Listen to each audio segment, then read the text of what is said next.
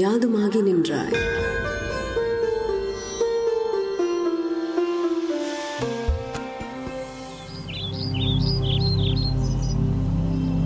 காஞ்சிபுரம் காமாட்சி அம்மன் திருக்கோவில். மும்மூர்த்திகளை வழிபட நாம பல ஸ்தலங்களுக்கு போறோம். ஜாதகத்துல ஏதாவது தோஷங்கள் இருந்தா பரிகாரம் செய்ய பல நவகிரக ஸ்தலங்களுக்கு போறோம். ஆனால் எல்லா சக்திக்கும் மூல சக்தியாக விளங்கக்கூடிய காஞ்சி காமாட்சி அம்மனை தரிசித்தாலே மும்மூர்த்திகளை வழிபட்ட பலன் நவகிரகங்களை வழிபட்ட பலன் நமக்கு கிடைக்கும். எப்படின்னு யோசிக்கிறீங்களா? காஞ்சி பெரியவர் காமாட்சி அம்மனோட சிறப்பை சொல்லும்போது அம்பாளோட பாதத்தில் பிரம்மா விஷ்ணு ருத்திரன் ஆகிய மும்மூர்த்திகளும் நமஸ்காரம் பண்ணிட்டு இருக்காங்க. அதனால காமாட்சி அம்மன் பாதத்துல நாம பண்ற அர்ச்சனை மும்மூர்த்திகளின் சிரசுக்கே பண்ற அர்ச்சனையா மாறுது அப்படின்னு ஆச்சாரியாள் சொன்னதா சொல்லியிருக்காரு. இது மாதிரி எல்லா சக்திகளையும் தன்னகத்தே கொண்டிருக்கிற காமாட்சி அம்மன் ஏன் காஞ்சிபுரத்துக்கு வந்தாங்க? அதுக்கு ஒரு புராண கதை இருக்குங்க. ஒரு நாள் சிவபெருமானோட கண்களை விளையாட்டுக்காக பார்வதி தேவி மூடவே உலகமே ஸ்தம்பிச்சு போச்சு. அதனால கோபம் கொண்ட சிவபெருமான் பார்வதி தேவிக்கு சாபம் கொடுத்தாரு. சாப விமோசனத்துக்காக பார்வதி தேவி மாங்காடுல நெருப்பு ஜுவாலைக்கு நடுவுல ஒற்றை கால்ல நின்னு தவம் பண்ணி சிவபெருமானை தரிசிச்சு அவர் விருப்பப்படி திரும்ப காஞ்சிபுரத்துல மணலால லிங்கம் அமைச்சு தவம் பண்ணி இறுதியில திருவண்ணாமலையில தவமும் கிரிவலமும் செஞ்சு சிவபெருமானோட பாதியா இணையிறாங்க. இதுல காஞ்சிபுரத்துல பார்வதி தேவி அரூபமா தவம் பண்ணும்போது தேவர்கள் பிரம்மனால சக்தி வாய்ந்த வரம் பெற்ற பந்தகாசுரன் அப்படின்ற அசுரனை வதம் செய்யறதுக்காக பார்வதி தேவியை வேண்டிக்கிறாங்க. காஞ்சிபுரம் காமக்கோட்டம் அப்படின்ற இடத்துல பிரபஞ்சத்துல இருக்கிற எல்லா சக்திகளையும் தனக்குள்ள கொண்டு வந்து வச்சுட்டு ஒட்டுமொத்த சக்திகளின் இருப்பிடமா தவக்கோலத்துல இருக்கிற பார்வதி தேவி பைரவர் ரூபினியா காளியா மாறி பந்தகாசுரனை வதம் பண்றாங்க. அம்பாளோட அந்த ருத்ர நிலைய பார்க்க தேவர்களே அஞ்சு பயப்படுறாங்க. அதுக்கப்புறம் அம்மன் சாந்த சுரூபினியா கருணையின் வடிவமா காமாட்சி அம்மனா நமக்காக காஞ்சிபுரத்தோட மையத்துல அருள் புரிஞ்சிட்டு இருக்காங்க. காஞ்சி காமாட்சி அம்மனோட முகம் பார்க்கறதுக்கு ஒரு தாயோட முகம் மாதிரி அவ்வளோ கருணையோடு அழகா இருக்குங்க. இன்னைக்கு நான் உங்ககிட்ட இவ்வளவு சக்தி மிக்க காஞ்சிபுரம் காமாட்சி அம்மனோட சிறப்பு கோவில்ல இருக்கக்கூடிய சந்நிதிகளின் விவரம் காஞ்சிபுரம் நகரத்தோட சிறப்பு இது எல்லாத்தையும் பகிர்ந்துக்க போறேன். முதல்ல காஞ்சிபுரத்தோட சிறப்பை பார்க்கலாம். காஞ்சிபுரம் ஸ்ரீசக்கர வடிவத்தில் அமைக்கப்பட்ட ஒரு நகரம். ஸ்ரீசக்கரத்தின் மையப்பகுதியான பிந்துஸ்தான வாசியாக காமாட்சி அம்மா அருள் புரியுறாங்க. கருவறையே ஒரு முக்கோண வடிவத்துல தான் அமைஞ்சிருக்குங்க. காஞ்சிபுரம் இந்தியாவில் இருக்கக்கூடிய ஏழு மோக்ஷஸ்தலங்களில் ஒன்று அது மட்டும் இல்லாம தென்னிந்தியாவில் இருக்கக்கூடிய ஒரே மோக்ஷஸ்தலம் காஞ்சிபுரம் மட்டும்தான். காஞ்சி காமாட்சி அம்மன் கோவில் ஐந்து ஏக்கர்ல கட்டப்பட்ட ரொம்ப அழகான கோவில். காஞ்சிபுரத்துல நூற்றுக்கும் மேற்பட்ட சிவாலயங்கள் இருக்கு. ஆனா எந்த சிவன் கோவில்லையும் அம்பாளுக்கு தனியா சந்நிதி கிடையாது.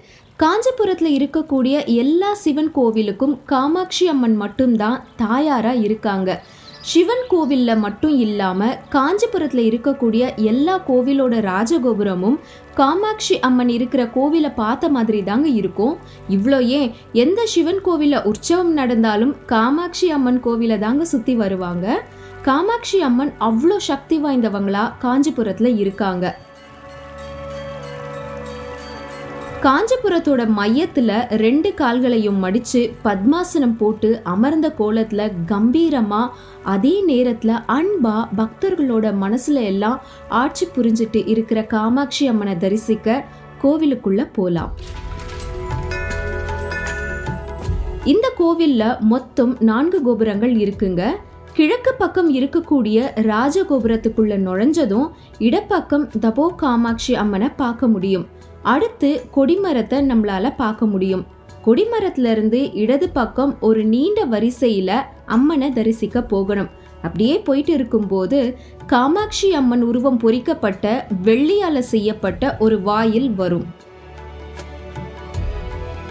அந்த வாயில் வழியா காமாட்சி அம்மனை தரிசிக்க உள்ள போகும்போது சங்கீத மும்மூர்த்திகளோட திருவுருவ படங்கள். இதுக்கு மேல பால திரிபுர சுந்தரி அம்மனோட அழகான உருவப்படம் வலதுபுறம் ராஜஷியாமல தேவி புன்முறுவலோடு அமர்ந்திருக்கும் திருவுருவ படமும் இருக்கும்.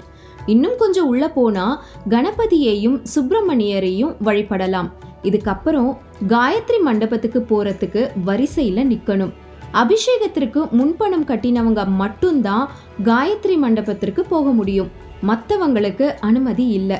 வேறு வழியா போய் தான் அம்மனை தரிசிக்க முடியும். அதனால நீங்க காஞ்சி காமாட்சி அம்மன் கோவிலுக்கு போகணும்னு முடிவு பண்ணிட்டாலே முன்னாடியே அபிஷேகத்துக்கு முன்பணம் செலுத்திடுங்க.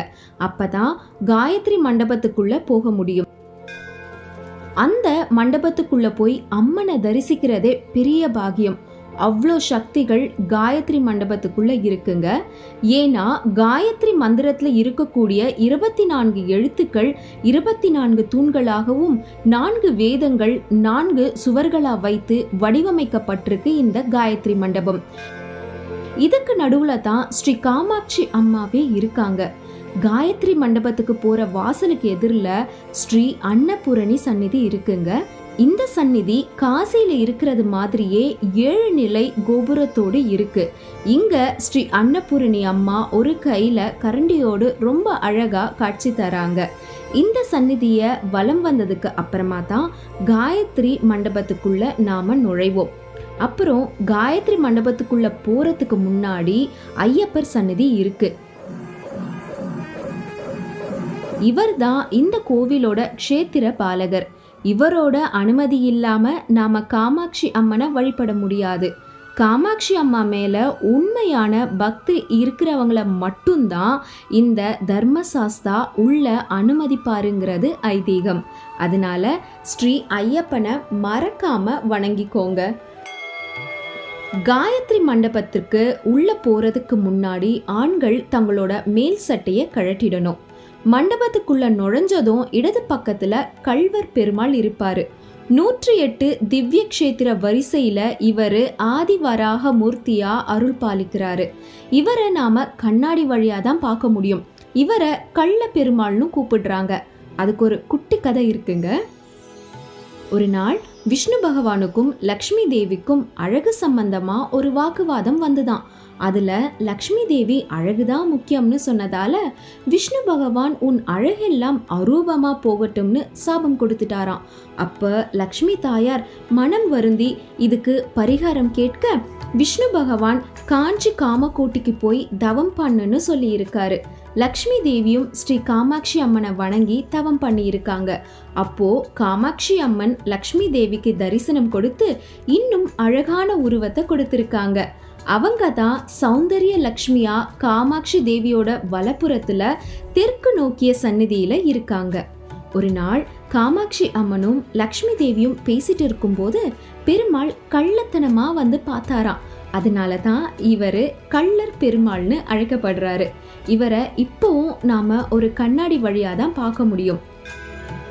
அடுத்து பொன் மண்டபம் இருக்குங்க.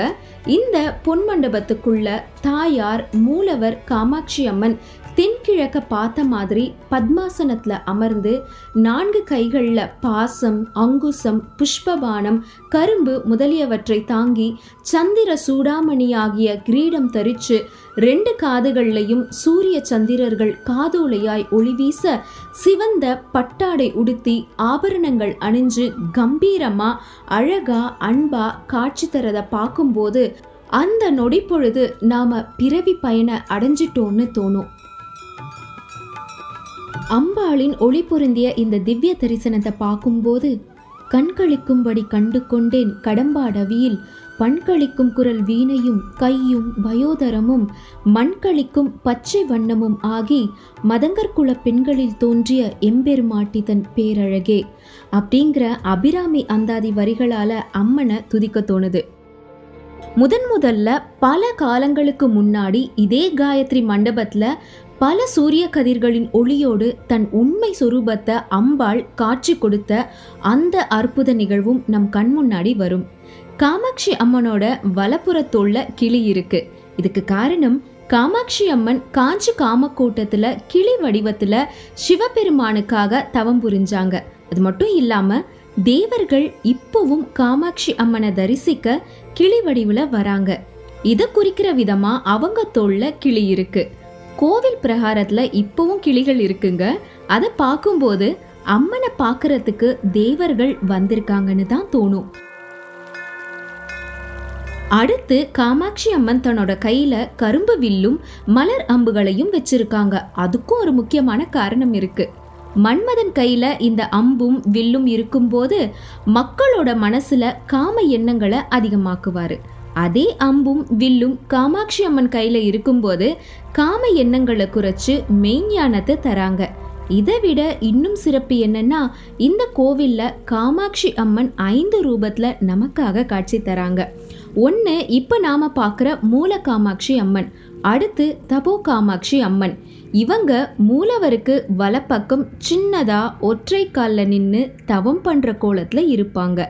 இவங்கள மறக்காம சேவிச்சுக்கோங்க. அடுத்து ஸ்ரீ சக்கர காமாட்சி. ஆதிசங்கரால பிரதிஷ்டை செய்யப்பட்ட ஸ்ரீ சக்கரம் மூலவர் காமாட்சி அம்மனுக்கு முன்னாடியே இருக்கு. இந்த ஸ்ரீ சக்கரத்துல காமாட்சி அம்மன் சூக்ஷ்ம ரூபத்துல எந்திர வடிவத்துல இருக்காங்க. இந்த ஸ்ரீ சக்கரத்துக்கே அர்ச்சனை பூஜை வழிபாடு எல்லாம் செய்யப்படுது. குறிப்பா ஸ்ரீ சக்கரத்துக்கு குங்கும அர்ச்சனையும் செய்யப்படுது. அடுத்து பிலாஹாச காமாட்சி. இந்த இடம் மூலவரான காமாட்சி அம்மனுக்கு எதிரில் இருக்கு. இந்த பிலாகாசத்தை குகை இல்லைன்னா சுரங்கம்னு சொல்லலாம். ஸ்ரீ அம்பாளோட வாசஸ்தானம் இங்கே தான் இருக்குங்க. ரொம்ப ரொம்ப ரகசியமான இடம் இது. இந்த இடத்துல இருந்து தான் காமாட்சி தேவி வெளிப்பட்டு பந்தகாசுரனை அழிச்சு பிரம்மன் முதலான தேவர்களுக்கு தன்னோட விஸ்வரூபத்தை காமிச்சு அருள் புரிஞ்சு இருக்காங்க. இங்க காமாட்சி அம்மன் ஆகாச வடிவத்துல இருக்காங்க. இந்த பிலாஹாசம் அரூப வடிவமானது நம்மளால பார்க்க முடியாது. அடுத்ததா பங்காரு காமாட்சி. இவங்கள பத்தின விஷயத்த நான் பிரகாரத்தை சுத்தி வரும்போது சொல்றேன். இது மாதிரி காமாட்சி அம்மன் ஐந்து நிலைகளா இருந்து பக்தர்களுக்கு இந்த கோவில்ல அருள் பாலிக்கிறாங்க. மனசார அம்மனை தரிசனம் பண்ணிட்டோம். இப்ப காயத்ரி மண்டபத்துக்கு இடது பக்கம் போனா அங்க குங்குமம் கொடுப்பாங்க. அதை உடனே நெத்தியில் வச்சுக்காம அங்கே லக்ஷ்மி தேவி அரூபமாக இருக்கிற ஒரு இடம் இருக்குது அந்த இடத்துல குங்குமத்தை வச்சுட்டு அதுக்கப்புறம் நெத்தியில் வச்சுக்கணும். அப்படி பண்ணும்போது தான் காமாட்சி அம்மனோட முழு அருளும் லக்ஷ்மி தேவியோட ஆசீர்வாதமும் நமக்கு முழுமையாக கிடைக்கும்னு ஒரு ஆழமான நம்பிக்கை இருக்குது அப்படியே வெளியே வந்தால் ரெண்டு கணபதி சிலைகள் இருக்கும். அங்கே சந்தான ஸ்தம்பம்னு சொல்லப்படுற தசரதர் தூண் இருக்குது இந்த தூணை தொட்டு வணங்கி சுத்தி வந்தா குழந்தை வரம் கிடைக்கும்னு நம்பப்படுது. இந்த நம்பிக்கை நிஜமானதுதான் அப்படிங்கிறதுக்கு ஒரு புராண கதை கூட இருக்கு. தசரத மகாராஜாக்கு குழந்தை இல்லாம இருந்தது. அப்ப தசரதர் தீர்த்த யாத்திரைக்கு வந்தப்ப காஞ்சிபுரம் வந்து இந்த சந்தான ஸ்தம்பத்தை வலம் வரும்போது உனக்கு புத்திர பாக்கியம் உண்டாகும்னு அம்பாள் அசரிரியா வாக்கு சொன்னதாகவும் அதுக்கப்புறம் ராமர் முதலான நான்கு குழந்தைகள் அவருக்கு பிறந்ததாகவும் சொல்லப்படுது. அதனால இந்த தூணுக்கு தசரதர் தூண் அப்படின்ற பேரும் வந்திருக்கு. அதுக்கப்புறம் காயத்ரி மண்டபத்திலிருந்து வெளியில் வந்ததும் சில படிக்கட்டுகள் ஏறி போனால் துர்வாச முனிவரை தரிசிக்க முடியும். இந்த காஞ்சி காமாட்சி அம்மன் கோவிலுக்கு பூஜை முறைகள் சடங்குகள் எல்லாம் உருவாக்கினவர் இவர் தாங்க இவருக்கு இடது பக்கத்துல ஒரு சயன மண்டபம் இருக்கு. இங்க தான் அம்மன் இரவு நேரத்துல ஓய்வெடுக்கிறதா ஐதீகம். இன்னும் கொஞ்சம் அப்படியே முன்னாடி போனா விநாயகருக்கு அடுத்து உற்சவ காமாட்சி அம்மன் இருப்பாங்க. இவங்களுக்கு இடது பக்கம் லக்ஷ்மி தேவியும் வலப்பக்கம் சரஸ்வதி தேவியும் இருக்காங்க. காமாட்சி அம்மனை வணங்குறவங்களுக்கு லக்ஷ்மி சரஸ்வதி தேவிகளோட அருளும் சேர்ந்து கிடைக்கும். உற்சவ காமாட்சி அம்மனுக்கு எதிரில் துண்டிர மகாராஜா சிலை இருக்குங்க. உற்சவ காமாட்சி அம்மனை பார்த்து கைகூப்பி வணங்கி அவங்கள தியானிக்கிற மாதிரி இவங்க சிலை இருக்கும். காமாட்சி அம்மாவுக்கும் இந்த மகாராஜாவுக்கும் நடுவில் நாம் நிற்கவே கூடாது. அங்கே சத்தமும் போடக்கூடாது. அப்படி சத்தம் போட்டால் அவரோட தவம் கலையும். துண்டிர மகாராஜா கோவத்துக்கு ஆளாவுங்கிறது ஐதீகம். அதனால இந்த இடத்துல அமைதியாக நின்று வழிபடணும். அப்புறம் இடது பக்கம் போய் அப்படியே வலப்பக்கம் திரும்பினா பங்காரு காமாட்சி அம்மனை தரிசிக்க முடியும். இவங்க முழுக்க முழுக்க தங்கத்தால ஆனவங்க. ஆனா இவங்களோட சிலை இப்ப காஞ்சிபுரத்துல இல்ல. தஞ்சாவூர்ல மேல வீதியில ஸ்ரீ பங்காரு காமாட்சி அம்மன் அப்படின்ற கோவில்ல இருக்காங்க. தஞ்சாவூர் போகும்போது பங்காரு காமாட்சி அம்மனை தரிசிக்க மறந்துடாதீங்க. பங்காரு காமாட்சி அம்மன் காஞ்சிபுரம் கோவில்ல முன்னாடி இருந்ததுக்கு அடையாளமா? அவங்க இருந்த இடத்துல தங்க பாதுகைகளும் சக்கர மேருவும் ஸ்தாபிக்கப்பட்டிருக்கு. பங்காரு காமாட்சி அம்மனை நினைச்சு நாம இந்த பாதுகைகளை வணங்கலாம். அப்படியே வெளியே வந்தா ஆதிசங்கரர் கிட்ட வருவோம். அவரை வணங்கிட்டு கொடிமரம் முன்னாடி நமஸ்கரிக்கணும். கொடிமரம் தவிர்த்து கோவில்ல எங்கேயும் விழுந்து வணங்க கூடாது அப்புறம் கொடிமரத்துல இருந்து இடது பக்கமா கோவில வலம் வரணும். அப்படி வலம் வரும்போது எல்லா கோபுரங்களையும் பார்க்க முடியும். அங்க கிளிகள் கூட இருக்கும். தெப்ப குளமும் இருக்கு. ஸ்ரீ பஞ்சகங்கான்னு இந்த தீர்த்தம் அழைக்கப்படுது. அவ்வளோ புனிதமான நீர் இங்க இருக்குங்க. அடுத்து விஷ்ணு பகவானுக்கு இங்க தனியா ஒரு கோவில் இருக்கு. இங்க விஷ்ணு பகவான நாம உட்கார்ந்த நின்ன படுத்த இந்த மூன்று நிலையிலையும் தரிசிக்கலாம். அடுத்து மகிஷாசுர மர்தினி தாயாருக்கும் இங்க தனியா ஒரு கோவில் இருக்கு. இதுக்கு பக்கத்துல ஒரு மண்டபம் கூட இருக்குங்க. இங்க சில விசேஷ நாட்கள்ல லலிதா சகசிரநாமம் பாராயணம் நடக்கும். இதுல எல்லா வயது பெண்களும் கலந்துக்கலாம். இவ்வளவு சக்தி மிக்க காமாட்சி அம்மனை நாம வழிபட்டா சகல சௌபாகியங்களும் கிடைக்கிறது மட்டும் இல்லாம நல்ல வாக்கு வன்மையும் ஞானமும் கிடைக்கும். இதுக்கு ஒரு உண்மை சம்பவமே இருக்கு. சுமார் ஆயிரத்தி ஐநூறு வருஷங்களுக்கு முன்னாடி இந்த காஞ்சிபுரத்துல மூகர் அப்படின்ற கவிஞர் பிறவிலேயே வாய் பேச முடியாதவரா இருந்தாரு. அப்ப எப்படி கவிஞரா இருக்க முடியும்னு யோசிக்கிறீங்களா? இவர் காமாட்சி அம்மனை தினமும் வந்து வழிபட்டு மனமுருகி வேண்டியிருக்காரு. ஒரு நாள் அவங்களோட அருளால வாய் பேச முடிஞ்சு காமாட்சி அம்மன் மேல ஐநூறு ஸ்லோகங்கள் பாடியிருக்காரு. இது மூக்க பஞ்ச சதின்னு அழைக்கப்படுது. இந்த ஐநூறு ஸ்லோகங்கள் ஒவ்வொன்றும் அவ்வளவு சக்தி வாய்ந்தது. இதை தினமும் பக்தியோடு நாம சொல்லிட்டு வந்தா ஒரு உயர்ந்த நிலைய முக்தி நிலைய நிச்சயமா நம்மளால அடைய முடியும். நீங்களும் இவ்வளவு சக்தி மிக்க காஞ்சிபுரம் ஸ்ரீ காமாட்சி அம்மன் கோவிலுக்கு போய் உங்க வாழ்க்கையில எல்லா வளமும் நலமும் பெற்று வாழ வாழ்த்துக்கள். இன்னைக்கு இந்த கோவில் பத்தின விஷயங்களை உங்க கூட பகிர்ந்துகிட்டதுல எனக்கு ரொம்ப சந்தோஷம். இது உங்களுக்கு ரொம்ப பிடிச்சிருக்கும்னு நினைக்கிறேன். நீங்க இதை கேட்டதுக்கு ரொம்ப நன்றி. இதே மாதிரி இன்னொரு சிறப்பான கோவிலை பத்தி அடுத்த எபிசோட்ல உங்ககிட்ட பகிர்ந்துக்க போறேன். யாதுமாகி நின்றாய். இந்த பாட்காஸ்ட்டை நீங்கள் Jio Saavn Spotify Google podcast Apple podcast மற்றும் கானாலையும் கேட்க முடியும். இந்த பிளாட்ஃபார்ம்ஸ் எதில் வேணும்னாலும் நீங்கள் யாதுமாகி நின்றாய சப்ஸ்கிரைப் பண்ணி கேட்கலாம். ஒவ்வொரு வாரமும் ஒரு கோவில் பற்றின விஷயங்கள் உங்களுக்காக வந்துட்டே இருக்கும். இந்த பாட்காஸ்ட் உங்களுக்கு பிடிச்சிருந்தா இதை பற்றின உங்கள் கருத்துக்களை எங்களோட பகிர்ந்துக்க விரும்பினா feedback at salt audios dot com அப்படிங்கிற இந்த மெயில் ஐடிக்கு நீங்கள் தாராளமாக மெயில் பண்ணி உங்கள் கருத்துக்களை தெரியப்படுத்தலாம். உங்களுக்காக யாதுமாகி நின்றாய்? வழங்குவது நான் உங்கள் சங்கீதா. இதோட sound design Kumar. Sound director Sathish. Executive producer Shridhi. Concept and creative direction Veera. மேலும் இந்த பாட்காஸ்ட்டை கிரியேட் பண்ணது salt audios level zero media கிராஃப்ட்ஸ்க்காக